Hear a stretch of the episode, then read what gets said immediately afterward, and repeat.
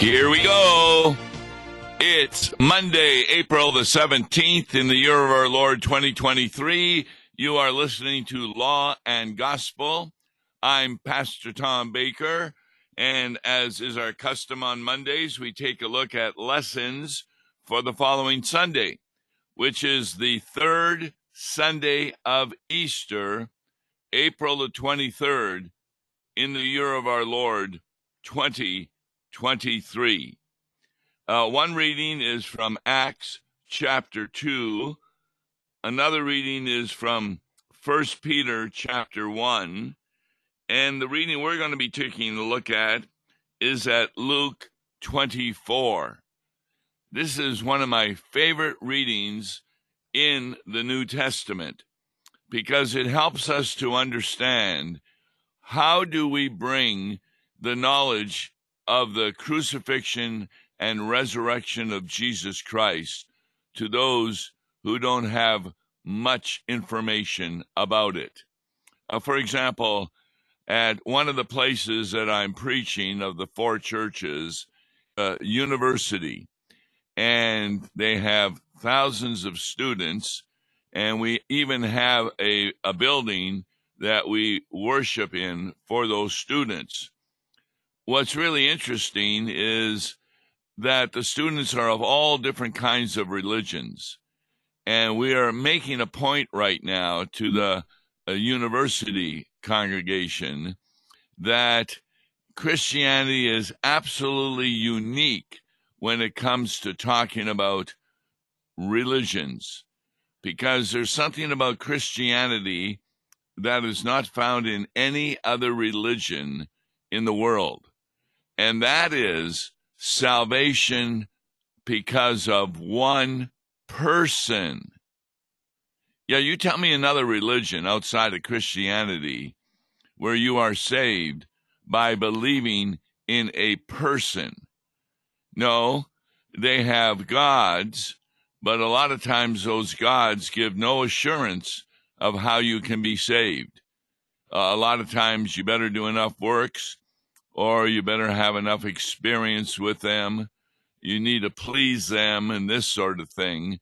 In other words, you want to be rewarded by uh, the God that you have. So, what we're telling the university students in that congregation is when somebody asks you, Well, aren't all religions the same? Well, you tell them, No, Christianity is absolutely unique because salvation comes not through you and what you do, what you experience, or what you know. It comes through a person, a human being by the name of Jesus. So, what we have in Luke 24, we have two of the disciples on the day of resurrection are walking along a road to a village named Emmaus. Emmaus is about seven miles from Jerusalem. And they're talking with each other about the things that had happened with the crucifixion of their Lord. And now they heard women saying that he had risen from the dead. They are totally confused. And so we go to verse 15 of Luke 24. While they were talking and discussing together, Jesus himself drew near and went with them. But their eyes were kept from recognizing him. Now, you wonder, how does that possible? Remember, there was a woman later at the gravesite and Jesus was with her, she thought that he was a custodian of the area and wondered what did they do with the body of Jesus. And then he announced himself to her, and she then realized it was Jesus himself.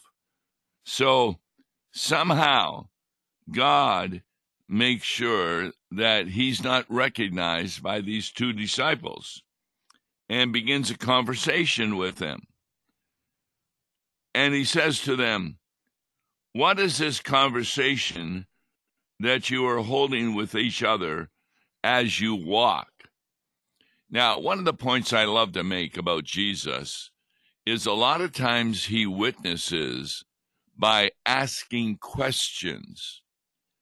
For example, with the disciples said, Who do people say that I am? And some thought, Well, you're maybe a prophet or John the Baptizer.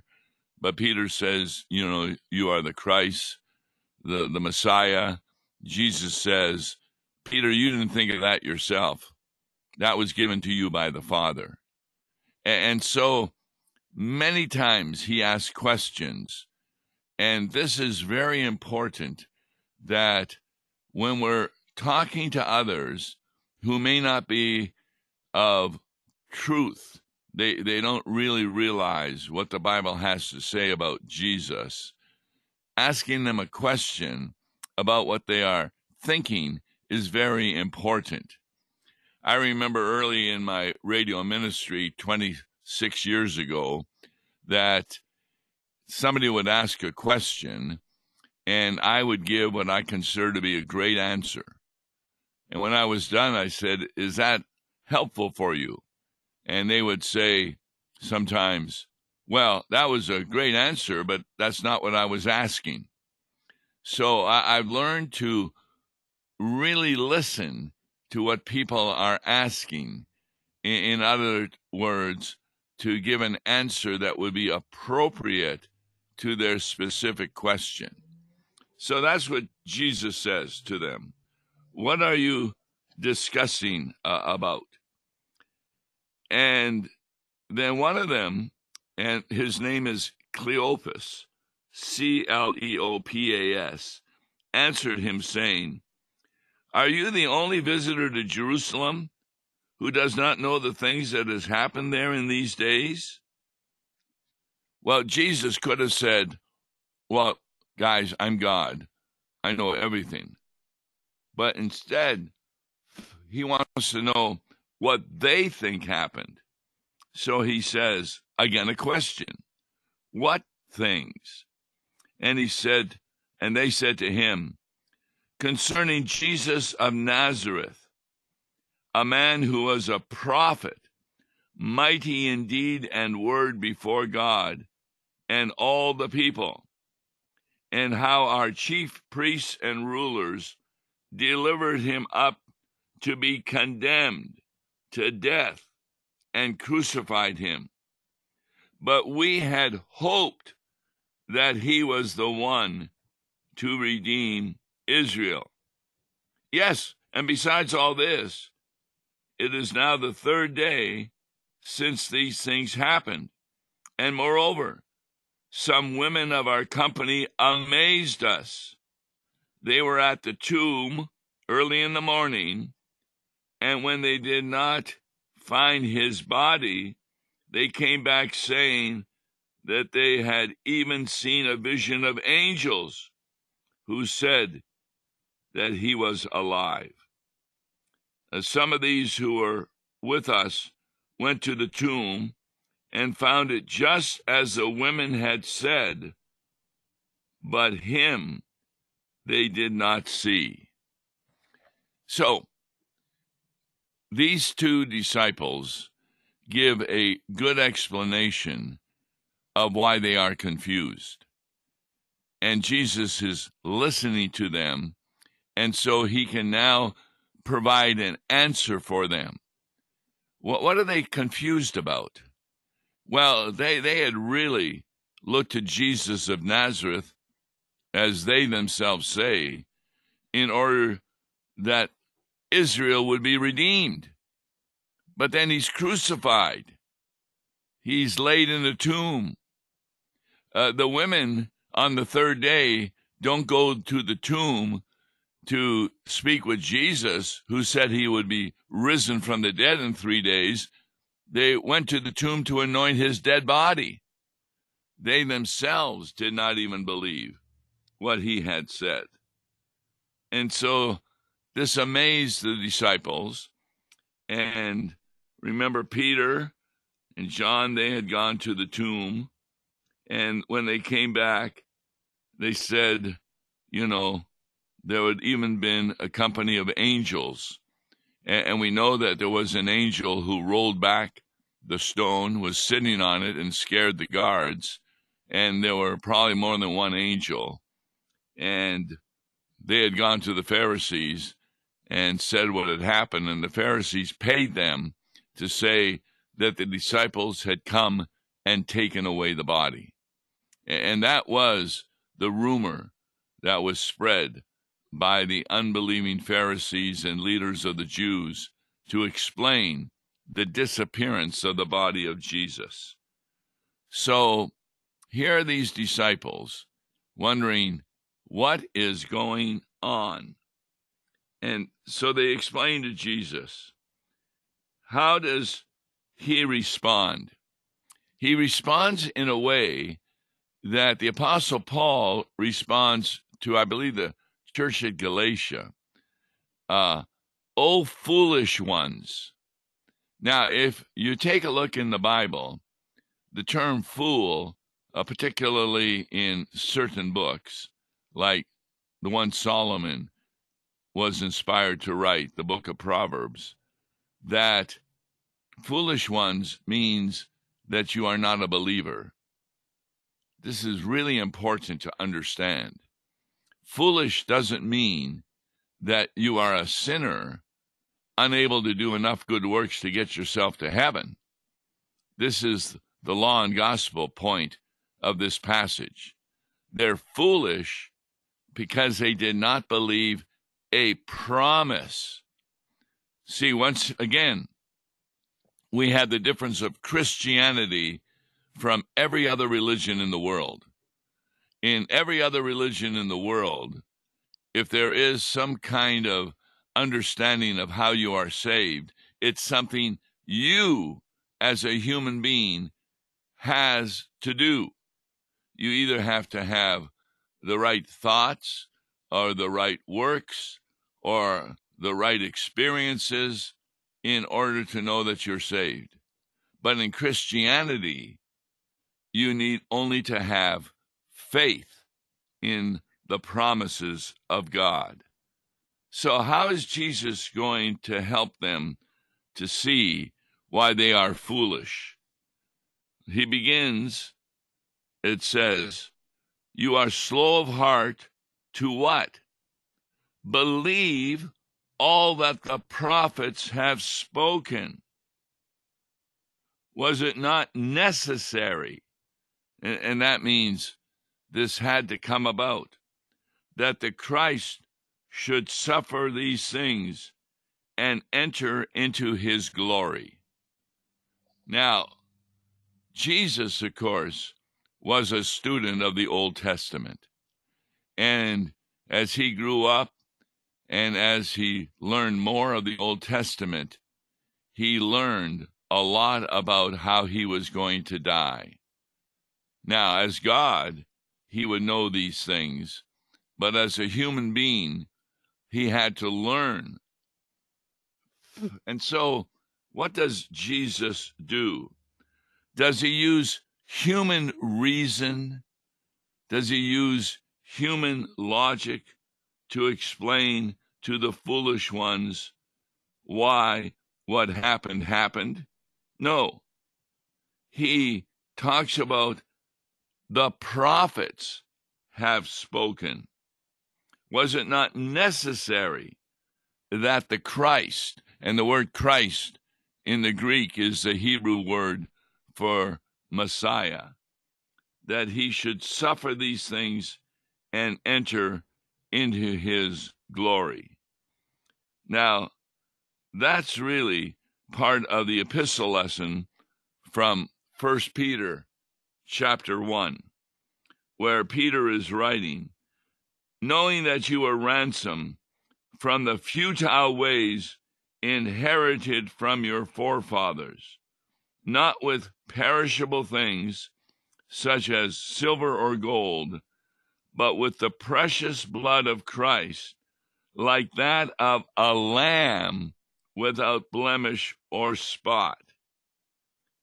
And then verse 20 is very important in 1 Peter 1. He, that's Jesus, was foreknown before the foundation of the world. So, this answers a question I was asked recently in an adult instruction class. Did Jesus, as the second person of the Trinity, know that he was going to be crucified before the world was even created? And the answer is yes. He did know that before the foundation of the world. And then Peter goes on, but it was made manifest in the last times for your sake. Now, remember, we just, before the season of Lent, went through the season of Epiphany. And Epiphany means being manifested, being revealed. And Jesus revealed himself as the Christ, the Son of God. In fact, on the night of his resurrection, remember Thomas, my Lord and my God. So he was revealed to them the week after the resurrection when Thomas said that, because he didn't believe that Jesus had risen from the dead. But Jesus is made manifest in these last times for your sake, who through him are believers in God, believers who raised him from the dead and gave him glory, so that, and this is really important, verse 21 of 1 Peter 1, so that your faith and hope are in God. You see, this is the very opposite of every other religion in the world. Your faith and hope in every other religion are in you. You are instructed to either have right understanding, right knowledge, right good works, proper experiences in order that you can think that you are saved. But no, not in Christianity. It is God who saved you. No other religion teaches that. So, what does Jesus do? He doesn't use human reason. He doesn't give evidence outside of the Bible. He says, verse 27, and beginning with Moses and all the prophets, he interpreted to them in all the scriptures the things concerning himself. See, this is a unique item about Christianity. Salvation comes through a person, a person who is a human being, who also is God. And when he is a human being, he did not make use of his divine qualities.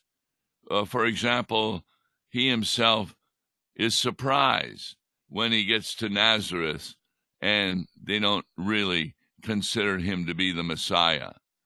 He is surprised at other things.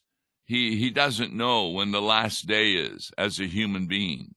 Now, after his resurrection, and particularly when he is risen from the dead and he arises into heaven again, he then takes all of those divine qualities and they are applied to his humanity.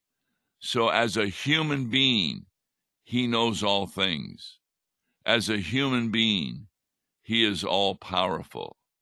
As a human being, he is present everywhere. That's why we are able to receive the Lord's Supper and truly receive the body crucified for him, the blood shed for us. And that is really important. So, what does Jesus do? He begins with Moses. What, what does Moses have to say about Jesus? Well, remember when Adam and Eve sinned, God spoke to the serpent, Satan, and said, Through the seed of Eve will come a Savior. And though you will wound him, that meant the crucifixion, he will crush your head, which means he destroys the power of Satan.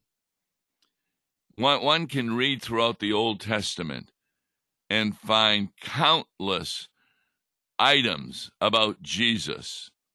In fact, we've even written a kind of a paper on this about how the Old Testament points to Jesus. It took me a year and a half in a Bible study in a congregation recently to do that. And if you would like to have a copy of that, uh, just email me at law and gospel at lawandgospel101.com and we'll tell you how you can obtain that booklet. It's about promises in the Old Testament that are fulfilled in the New Testament. So that's what Jesus is doing. He's using many Old Testament promises, talking to them about the reason why he had to be crucified and the explanation why he rose from the dead. So, as he's talking to them, which I would consider to be the greatest Bible study ever told, they get near the village to which they were acting, uh, going to, and Jesus acted as if he was going further. But they urged him strongly, saying, Stay with us. Now remember, they still haven't recognized him. For it is toward evening, and the day is now far spent. So Jesus goes to stay with them. And when they are at dinner, he is at table with them. He takes the bread, blesses it, breaks it, and gives it to them. Now, some theologians would say that this is the Last Supper, like Jesus giving them his body and blood, but there's no mention of him giving them wine.